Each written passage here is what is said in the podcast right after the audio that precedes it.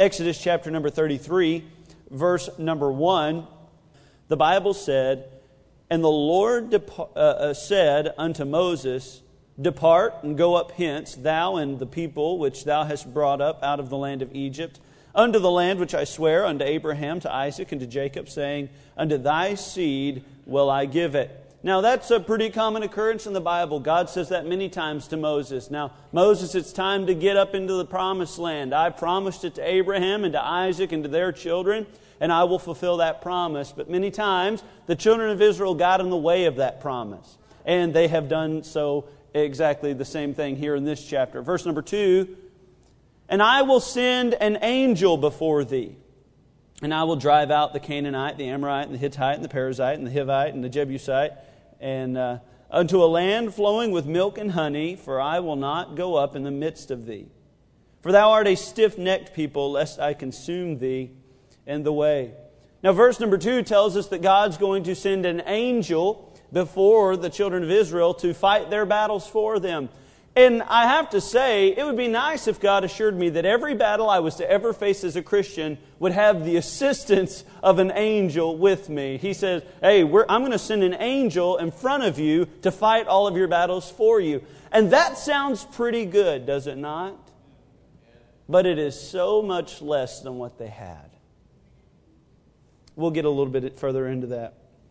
Verse number four And when the people heard these evil tidings, they mourned. And no man did put on him his ornaments. For the Lord had said unto Moses, Say unto the children of Israel, Ye are stiff necked people. I will come up into the midst of thee in a moment and consume thee. Therefore now put off thy ornaments from thee, that I may know what to do unto thee. Now, I don't know if you're picking this up, but God is pretty straightforward with what he's telling Moses to tell the children of Israel here. And, and really, there's a very uh, uh, a sharp tone to the text. He's saying, I'm not going to go with you in this endeavor. I'm going to send an angel. And if, if, if you don't give me some space right now, I might just consume you in my anger. Now, what would cause God to get that angry with some of his children?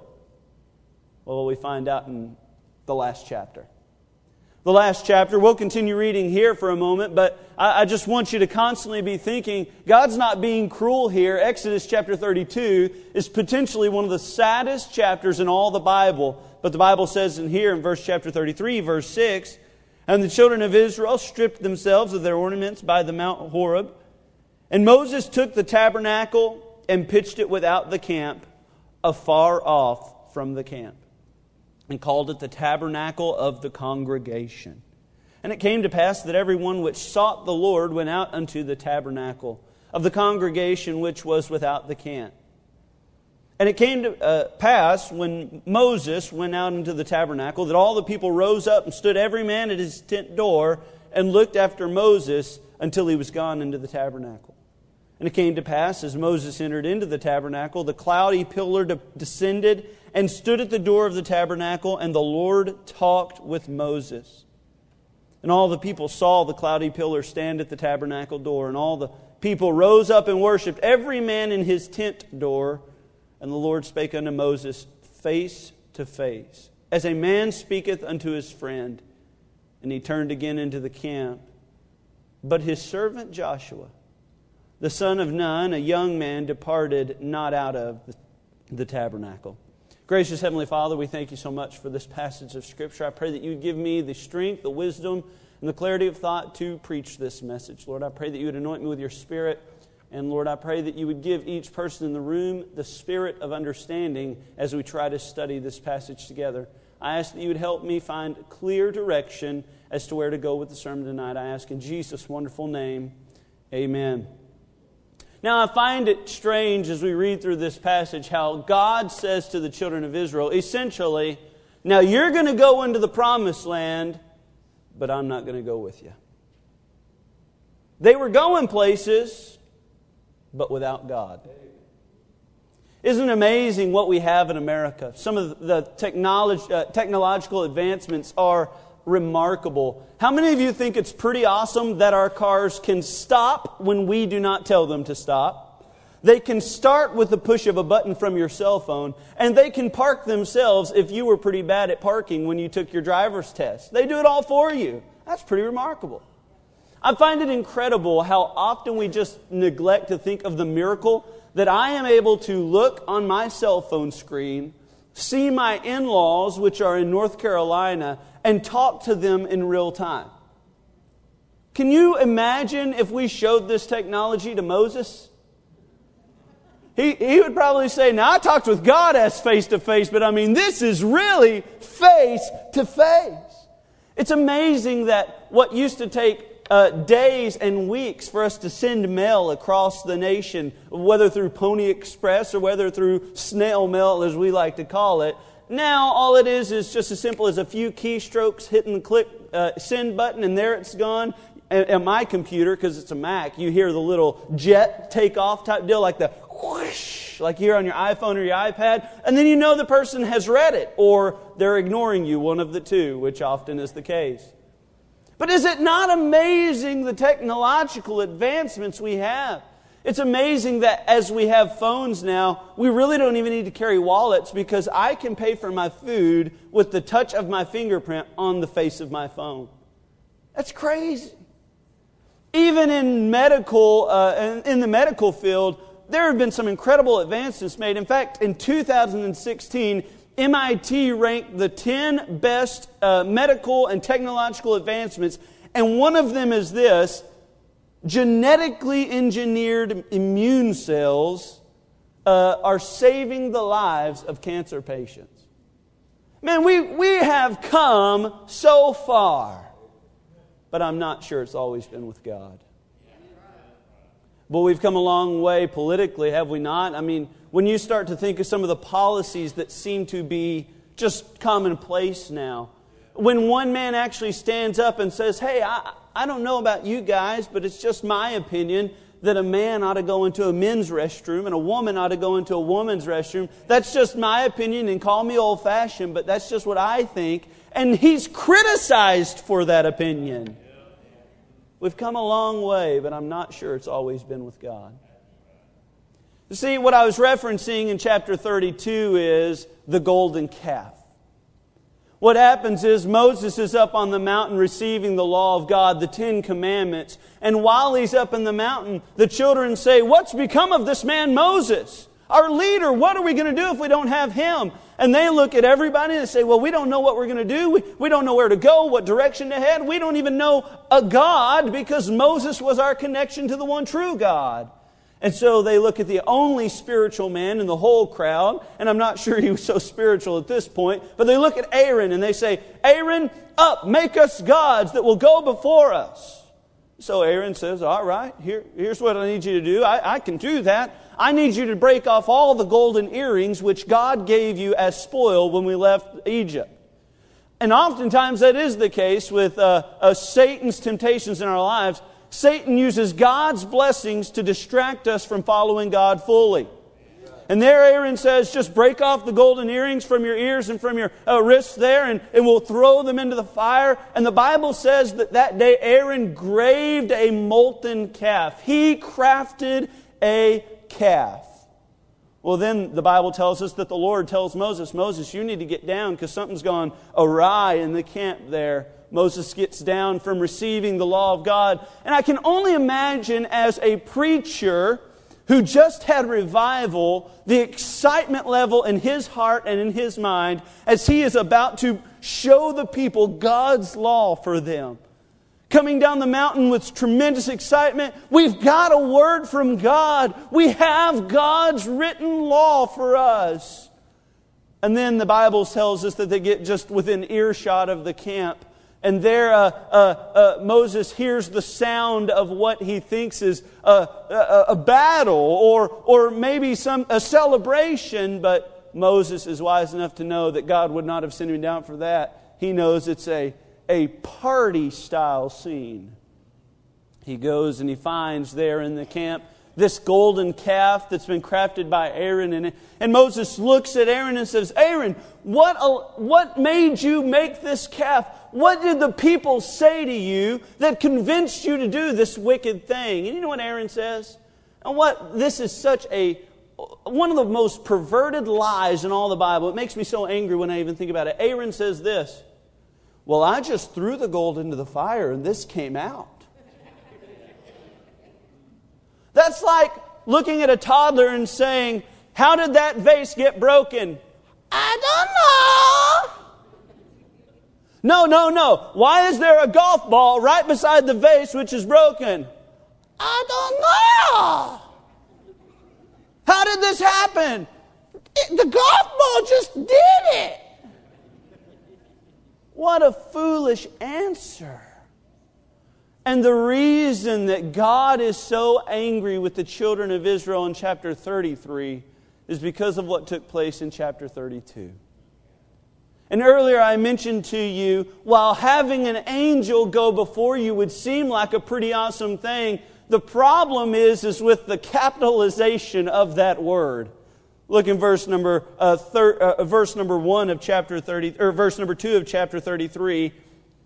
And I will send and, can anybody tell me what the, the, the, the capitalization looks like there on angel? Is that upper or lower case? Lower. See, there's a big difference in the Bible when it uses a lowercase a and an uppercase a. And I'm not just making this up. I want you to take your Bibles to Exodus chapter 23, to the original promise that God gave them. Exodus chapter 23.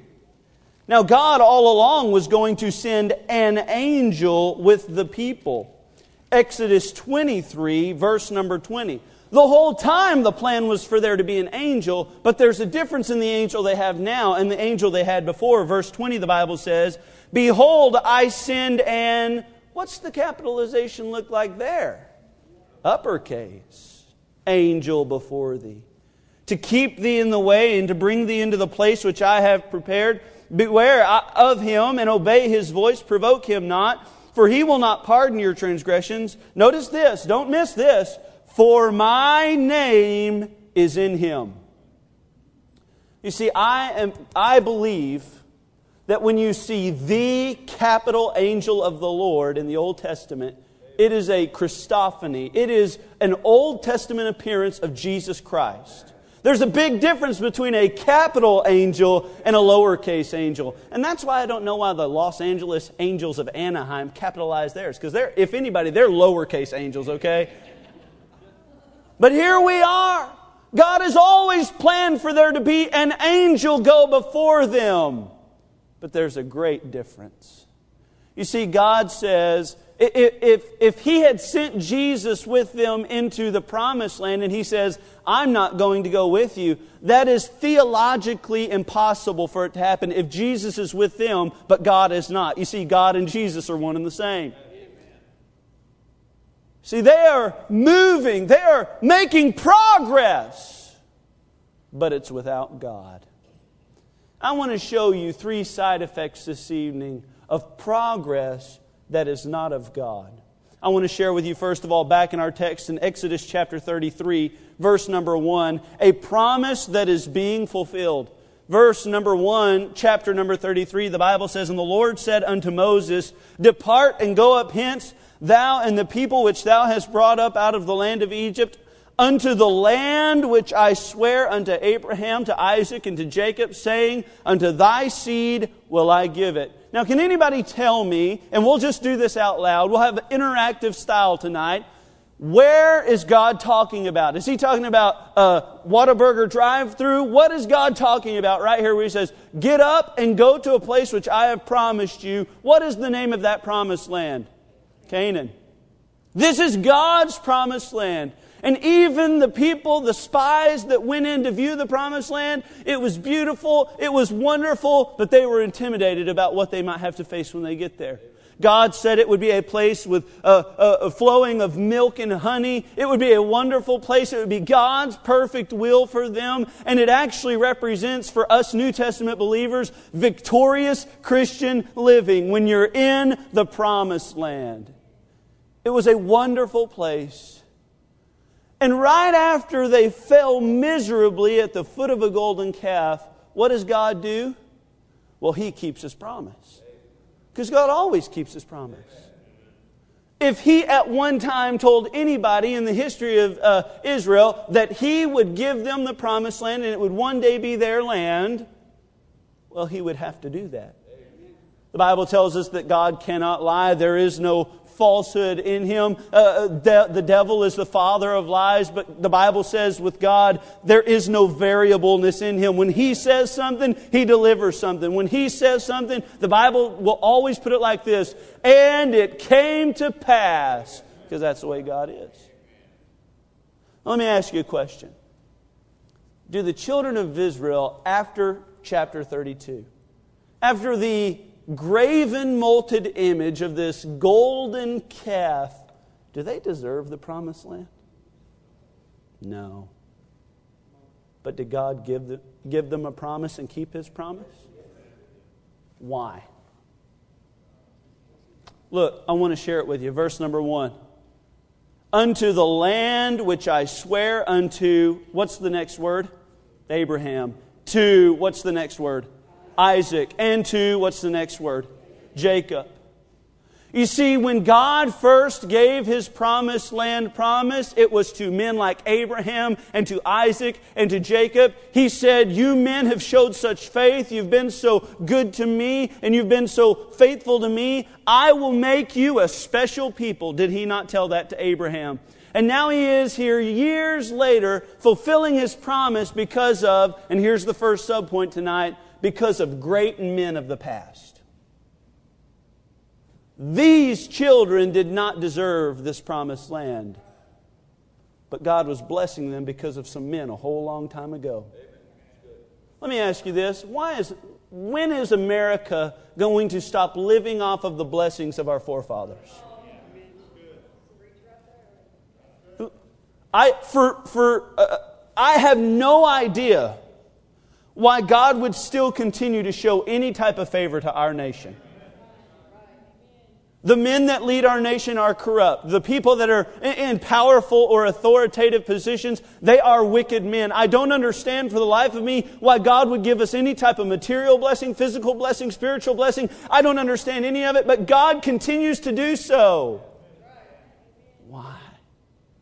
I get so uh, uh, so, so tired, so exhausted of people telling me that all this stuff about America being a Christian nation when it first began was just, was just a malarkey and none of it was actually true. And I bet that's the first time you've heard malarkey used this week. But uh, uh, I get so tired and fatigued of people telling me, oh, that's just, a, that's just a lie. When men of old that founded our nation have been quoted as being great men of God you don't believe me, I'll share a few with you tonight. If you'll turn your attention to the screens, here's a quote from uh, John Adams, our uh, second president.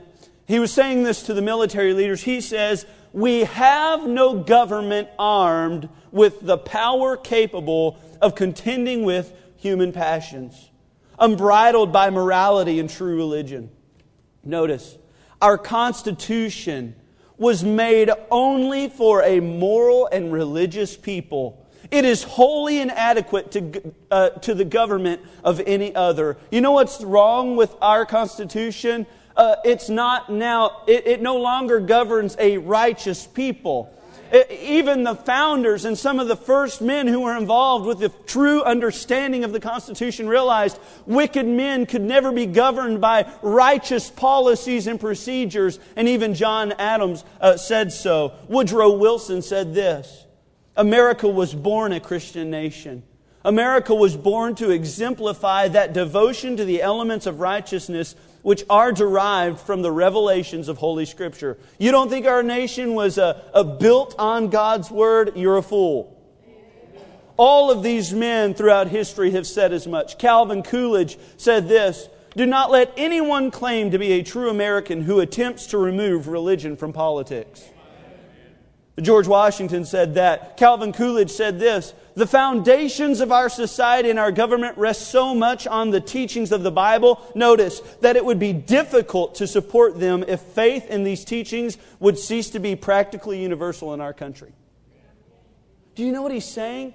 If people are not Christian, they can never be governed by that which was started in Christianity. And that's the reason our government is an absolute shambles today, is because no longer are there righteous people in uh, authority, and no longer are there righteous people being governed. The Bible says that righteousness exalteth a nation. And I believe for some reason God has continued to favor our land because of the faith and the commitment level of some men a long time ago. And I'm just wondering when God's favor is going to run out because of our current situation and not our past blessings. Man, God has blessed us not because we deserve it. We're not in such a great nation because we're a good people today. We're in a great nation because there were some great men a long time ago. I recall men that fought battles and wars for this country, like the men in World War I and, and World War II, and, and some of the tremendous sacrifices that our soldiers had to deal with over in Vietnam and some of these other uh, wars. These men were men who were committed to our country. And I'm not saying that today we don't have some of the greatest men and women serving our nation, but what I'm saying is our men and our women are being so pulled back and held back from their commitment level because of our government's bridling of them that they are wanting to serve and they're not able to serve. Our men and our women are great today, but it's just a shame that God has to bless our country because of past men and not present men. That's one reason that God allowed this promise to be fulfilled. Secondly, not only because of great men, but because of His great mercy. Look in the Bible, Exodus chapter 32. Now, this is his conversation with Moses after God shows him what they're doing. Exodus chapter 32, verse 9. The Bible says this And the Lord said unto Moses, I have seen this people, and behold, it is a stiff necked people. Now therefore let me alone, that my wrath may wax hot against them, and that I may consume them, and I will make of thee a great nation. And let me just say this God could have fulfilled his promise to Abraham by now going through Moses. Moses turned down an opportunity here to be a patriarch in the nation of Israel. He would have been there with Abraham and Isaac and Jacob and Moses but now, now look here, and Moses besought the Lord his God and said, Lord, why doth thy wrath wax hot against thy people, which thou hast brought forth out of the land of Egypt with great power and with a mighty hand? Notice, wherefore should the Egyptians speak and say, For mischief did he bring them out, to slay them in the mountains and to consume them from the face of the earth? Turn from thy fierce wrath and repent of this evil against thy people. Notice, remember Abraham and Isaac and Israel, thy servants to whom thou swearest by thine own self, and saidst unto them, I will multiply your seed as the stars in heaven, and all this land that I have spoken of will I give unto your seed, and they shall inherit it forever. Notice verse 14. And the Lord repented of the evil which he thought to do unto this people. Were they deserving of God's wrath? Absolutely. And it was an amazing thing that Moses stood up with the opportunity that was on the plate for Moses. God says, Moses, I'll now go through you.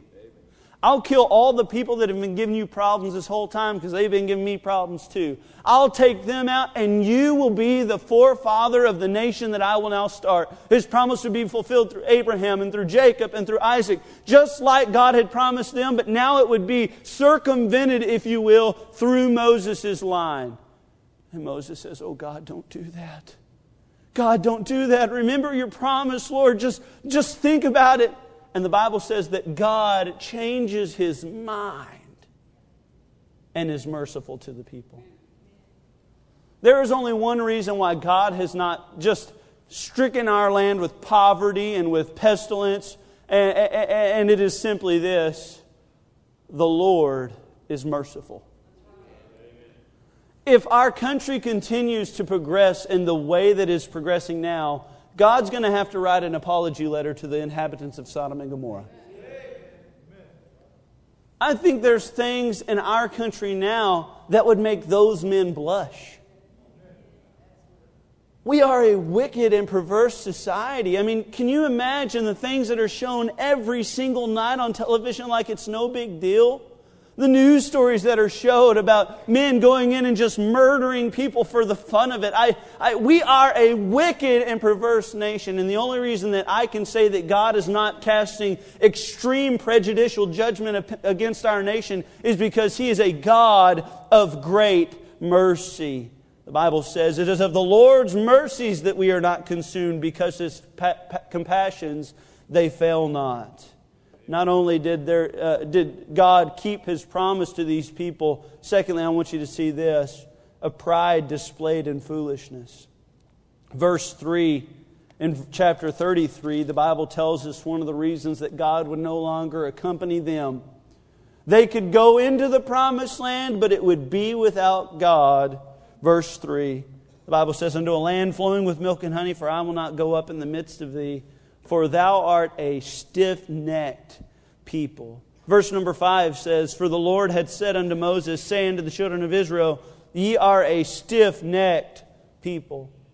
Now, the term stiff necked comes from, it's a farmer's term, and it speaks of an animal who is uncontrollable by the bridle. In other words, as a farmer tries to pull the ropes or the reins of this animal, the animal is unresponsive to it. And the word truly speaks to two types of attitudes, both wrapped into one. The first attitude is this hard heartedness. Hard heartedness. He's saying, I try to speak to you, I try to get through to you, but you never get right, you never fix the problem. You are always hard hearted. Exodus chapter 32, as I mentioned earlier, is one of the greatest failures of any people in the Bible. They act like Moses had been gone for years. You know how long he was gone? About 40 days. He wasn't up there that long, and there they are. Where did Moses go? We're in so much trouble. Look, they, they, they still uh, uh, failed miserably. And there they are at the, uh, as Moses returns, they're partying, having a good time. Moses returns to them, and they're caught guilty. They know it. Aaron knows it. They are wrong. And what's so sad, in Exodus chapter 32, now we're in Exodus chapter 33, there has yet to be one man repent.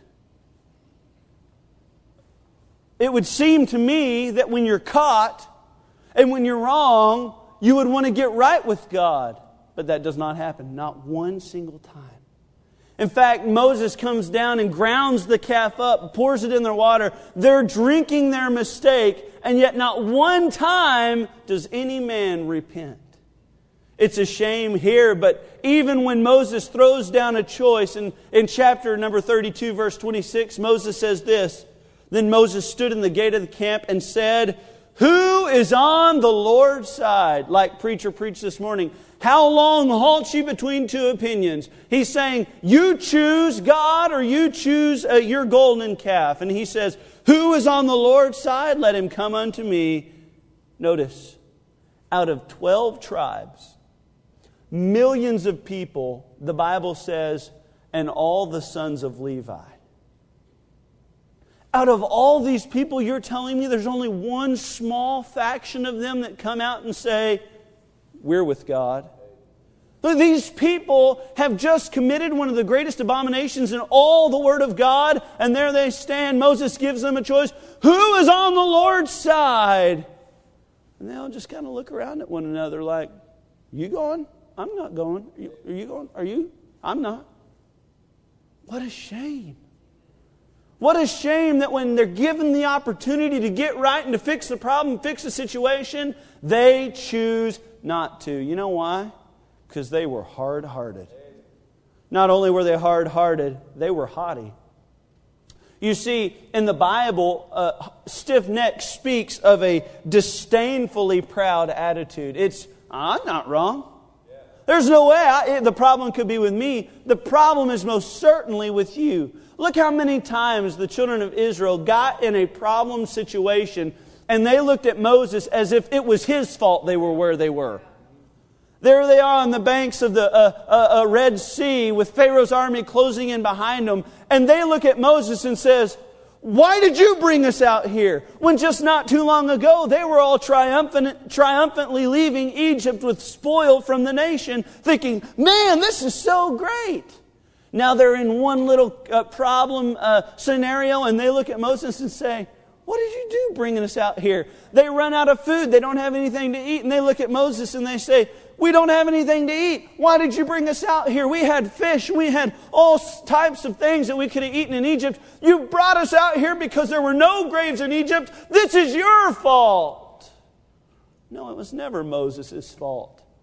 Without a doubt, every time the children of Israel failed miserably or ended up in a bad situation, it was without a doubt because they were a non or they were a faithless people. They couldn't trust God. They would have manna provided to them every single day, and God only made one rule on Saturday get enough for two. Uh, but every other day, only get enough for one. You know what the Bible says that almost every single person did the first day? Took extra. Why? Faithless. They could not trust God. And now they're looking at Moses, the man of such extreme faith that he's able to step out on the ledge of nothing in the Red Sea, lift up his staff, and God's doing great miracles through him. And they're looking at Moses like, You're the problem, not us. They were an arrogant people, full of pride. And God looks at them and says, One reason that I cannot accompany you into the uh, promised land is because you are a stiff necked people. Friend, I tell you in America, one of the problems with us is we are a stiff necked people. As preacher mentioned uh, this morning, how come our altars are so barren? I, I, just, I just don't understand it. And maybe it's because we don't have good preachers, but uh, we, we sure bring in some guys that have other, good results other places. I, I don't understand why uh, revival would break out somewhere else and revival couldn't break out right here in Joshua. It's because we're so stiff necked. We hear the Word of God and we say, well, preacher, that's pretty good advice for those people, but I got all that I want. Sunday morning messages are preached about the importance of attending Sunday night and Wednesday. And I tell you, I think it takes way more than three to thrive. I think it takes all to thrive. And if the doors are open, my family's going to be here. And Caitlin's going to say, Are we going to the church? And I, am telling you, we're going to be here because my family needs to be in church. It doesn't matter what it is. If we're having a watermelon seed spitting contest, I'm going to teach my daughters how to beat your kids. Every time the doors are open to this place, I want my family around. And yet now our preachers have to beg our congregation, saying, Well, it's such a shame that we would have so many people in the morning and then just at night, we just, it's barren. I, I'm, I'm so confused about it because it would seem like if the preacher stands up and presents God's word and boldly proclaims God's word and he studies and he prepares and he prays and he does all these things and yet he bows his head for invitation only to have a few people come who probably aren't even praying about the sermon. They're praying about the flat tire on their car this week. It's such a shame. We're stiff necked. I wonder how many times God is trying to get our attention with everything that He can, like a farmer would be pulling at the reins of that ox or, or that donkey. They're trying to plow a straight row. And the donkey says, No, I've got plans of my own. I've got uh, things that I want to do. And God says, No, just plow the row. Just plow the row. And the donkey says, No, I, I want to go over here. Just, just plow the row, God says. What we need to get back to doing, Christian, is plowing the row that God wants us to plow. We're a stiff necked people. And one of the reasons that God could not accompany these people is because of the pride displayed in their foolishness. Thirdly, and I want to share this with you and we'll be done a presence that was far away. Verse number seven. Now, what happens here is pretty unique. The Bible says, And Moses took the tabernacle and pitched it without the camp, uh, far off from the camp and called it the tabernacle of the congregation. Now, since we have not studied this in any type of chronological order, or really any contextual order for that matter, let me just tell you this is the first time the tabernacle is ever constructed, right here. In fact, this is actually an incomplete tabernacle. See, back in chapter 29, God started to give preparation instructions for Moses. He said, Well, this is how the priests are going to serve in the tabernacle, and this is how it's going to go. And God gave him all the plans for it, how it was to be uh, constructed. But here in verse or, or chapter 33 is the first time a tabernacle in the wilderness is actually constructed. And I just wonder if it's by any coincidence that in chapter 29, God gives them instructions. Chapter 32, they fail with one of the most miserable failures in all the Bible in chapter 33, they're in need of restoration to their God. You think that's a coincidence? Or do you think that an all knowing God knew that he was going to be a little upset with them and knew that they would need something to allow his presence to permeate them? And, and, and don't, don't fail to see this uh, here in verse number 7. Moses did not need the tabernacle. Where was Moses in chapter 32? He was up on the mountain meeting with God. He was there in God's presence. It was the, the tabernacle was not for him. Look at verse number seven. And Moses took the tabernacle and pitched it without the camp, afar off from the camp, and called it the tabernacle of the what's the next word? Congregation. I love preaching to a large congregation, but I tell you, if you weren't here tonight, uh, I would not have a congregation. It's hard to make a congregation of one, is it not? This tabernacle was not for Moses, it was for the people. And I find it strange how Moses has to take it and set it afar off from the camp. And, and, and we'll continue reading here. The Bible says, and it came to pass that everyone, uh, once again, it's not for Moses, it's for everyone which sought the Lord went out unto the tabernacle of the congregation, which was without the camp. I believe God's implementation and now here installation of the tabernacle here in verse 33 points us to two very amazing truths. First of all, that even after a catastrophic failure, God was still approachable. Now, it took a little work on the people's part, right? Here's the sad part about it Moses leaves to go to the tabernacle daily. You know what the Bible tells us that a, group of the people do? Stay at their tent door. God would come down on the tabernacle, and there they were watching as Moses met with God. And you know what the Bible says they did? Oh, they stayed at home and worshiped. They, I guess they decided they could do it alone. The problem was, was God's presence was not with them. God's presence was afar off at the tabernacle with Moses. The Bible here is telling us that even after amazing failures, God is still approachable. You don't believe that? It's, uh, uh, the Bible tells us in John 1, chapter 14, and this applies to the New Testament believer, that the Word became flesh and dwelt among us. Did you know that dwelt there means to come and meet? This tent is actually called the tent of meeting. In fact, it's the only reason I can think that anybody would want a tent meeting. Because tent meetings are hot or cold. Every time you set up a tent, it rains and then the tent and everything in the tent gets muddy. This is the only reason I can think that a tent meeting would ever be a good idea. And here they are with this tent, a tent of meeting. You know, the words there, tent of meeting and dwelt among us, are almost synonyms. They are one and the same. Christ came to the New Testament believer to give us our tabernacle through him. The Bible tells us in 1 John, if any man sin, we have an advocate with the Father, and that advocate is Jesus Christ. He is our tabernacle. So anytime you're on the backside of a massive failure, I want you to remember, Christian, that God is always approachable. What an amazing truth. Not only is he always approachable, he's always attainable. He is always attainable. Now, this part of the story sticks out to me and we are 25 minutes ahead of time, and I'm going to let you out in the next nine minutes, okay? Well, I'm going to, I'm going to be done preaching in nine minutes, but we get out however long the Word of God works in your heart, and you come to the altar and pray, revival breaks out, all those things. When that's done, okay, but nine minutes from now, I'll be done preaching. So pay attention to this last bit. Verse number 11. Moses goes to the tabernacle. The presence of God descends on the tabernacle. Look at this. I find this very awesome. And the Lord spake unto Moses as face to face.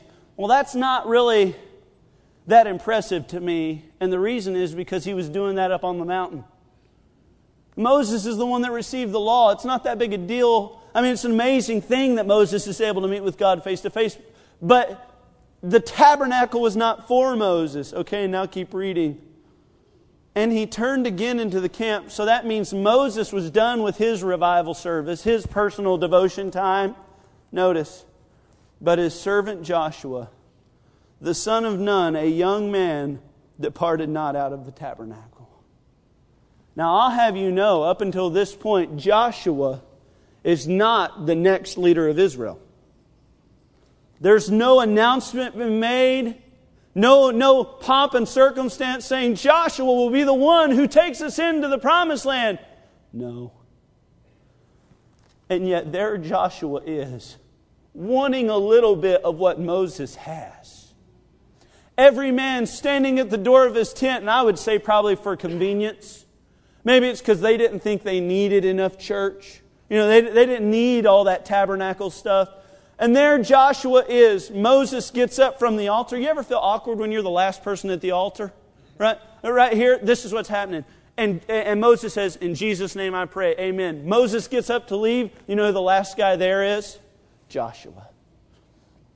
There the janitor is. Brother John is the, is the guy that'll shut the lights off tonight. Brother John, where you at? Right back there. Uh, uh, Brother John uh, Scahill there. He'll shut the lights out tonight. You know what Brother John would be saying? Joshua, wrap it up, buddy. I mean, prayer's good, but you can pray anywhere, buddy. And there John would be on the back row, waiting for Joshua.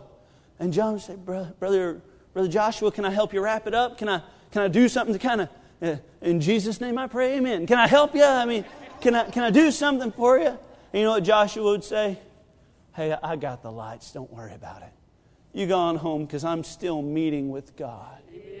It was not impressive to me that Moses was able to attain God. What's impressive to me is because of Joshua's commitment, because he was willing to stay and he was willing to pray and he was willing to work and strive with God. This is when Joshua was made. Joshua was not made in Joshua chapter 1. Joshua was not made at the end of the book of Exodus. Uh, Joshua was made at nights by himself in the tabernacle praying and asking God to touch his life and to work with the nation of Israel and to forgive them for their sins. It was a man striving and not letting go of God. That's what Joshua did in these meetings. And he attained it. On the backside of a terrible disaster, one of the, one of the worst travesties in all the Bible, I just imagine a teenager on the altar, they're praying, saying, God, I don't know what your plan for me is. Lord, I don't know what you plan to do with my life, but I pray that you'd use me. And I believe it was at that moment when Joshua became the man that we're introduced in Joshua chapter 1. Amen.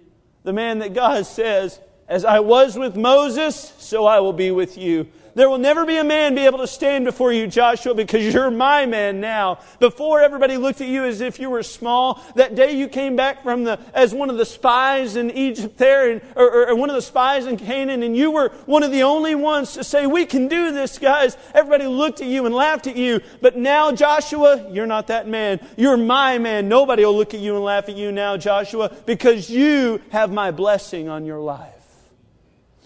The amazing fact is not that God was approachable, the amazing fact is God was attainable. The Bible says, Draw nigh unto God, he will draw nigh unto you. The Bible tells us time and time again the more we want to walk with God, the more we want to work for God, the more we want to try to please God, God works in that man's life.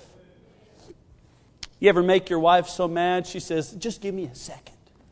It happens to me quite frequently. The other day, and I don't know if I'm at liberty to share this conversation, my wife's not in here. Hopefully, she's in the nursery or maybe in a prayer closet somewhere getting right with God. I don't know, but the other night, my wife and I got into an argument about why she will not try venison. I'm a man who loves to hunt. I'm a man who loves to, I mean, this may gross you out, but I'm a man who likes to clean an animal. I don't like eat the heart, that's gross, but I do put a little blood on there for like war paint. Oh, I do do a little bit of that, but not that much. But I looked at my wife. And the reason is because we were going to Bonnell's. Miss Angel and Brother Curtis told us about Bonnell's, and it's like a place where they make wild game food kind of like at a five star level. And I will say, my wild game food is not five star level at all. It's like wrap it in bacon and grill it.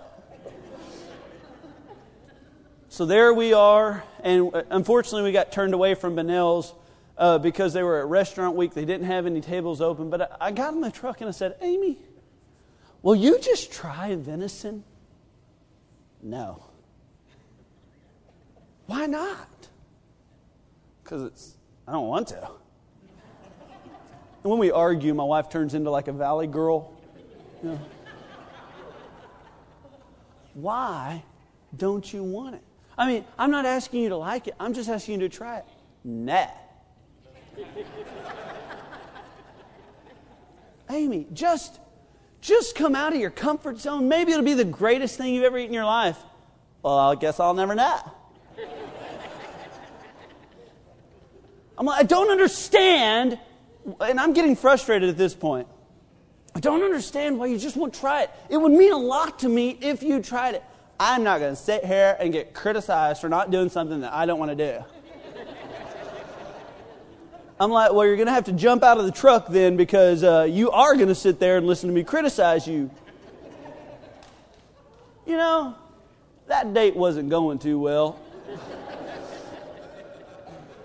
In fact, the truck got rather quiet after that.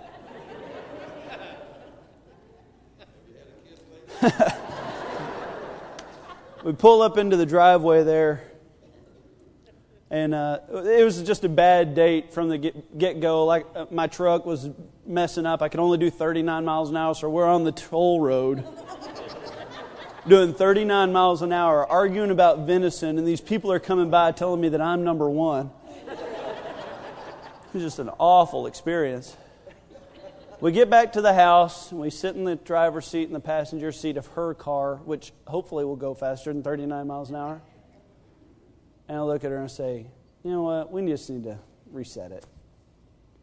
We, I mean, we wanted to have a good time. We wanted to go on the state. We just need to kind of let people who like venison be venison lovers and let people who don't even want to try venison be stiff necked and closed minded.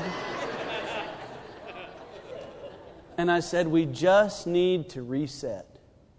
And I held up my fist in the form of an olive branch, like a nuck. And she looked at me and she said, Okay. And we nucked. So I haven't had a kiss, but I've, I've nucked. but it was a it, it was a meaningful nuck.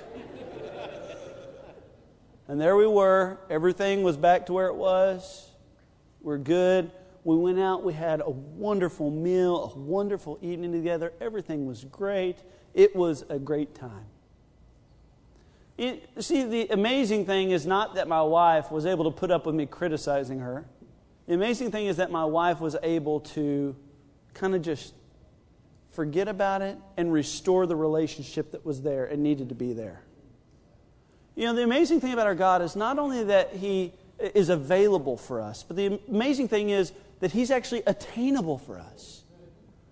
If you, Christian, and I'm done, if you will put forth the effort, your journeys do not have to be you going at it alone, but every amount of progress and every step you take, God will be with you because God says that He's never forsaken His righteous. He's never seen the righteous forsaken, the Bible says. With you walking with God, you'll never go anywhere without Him.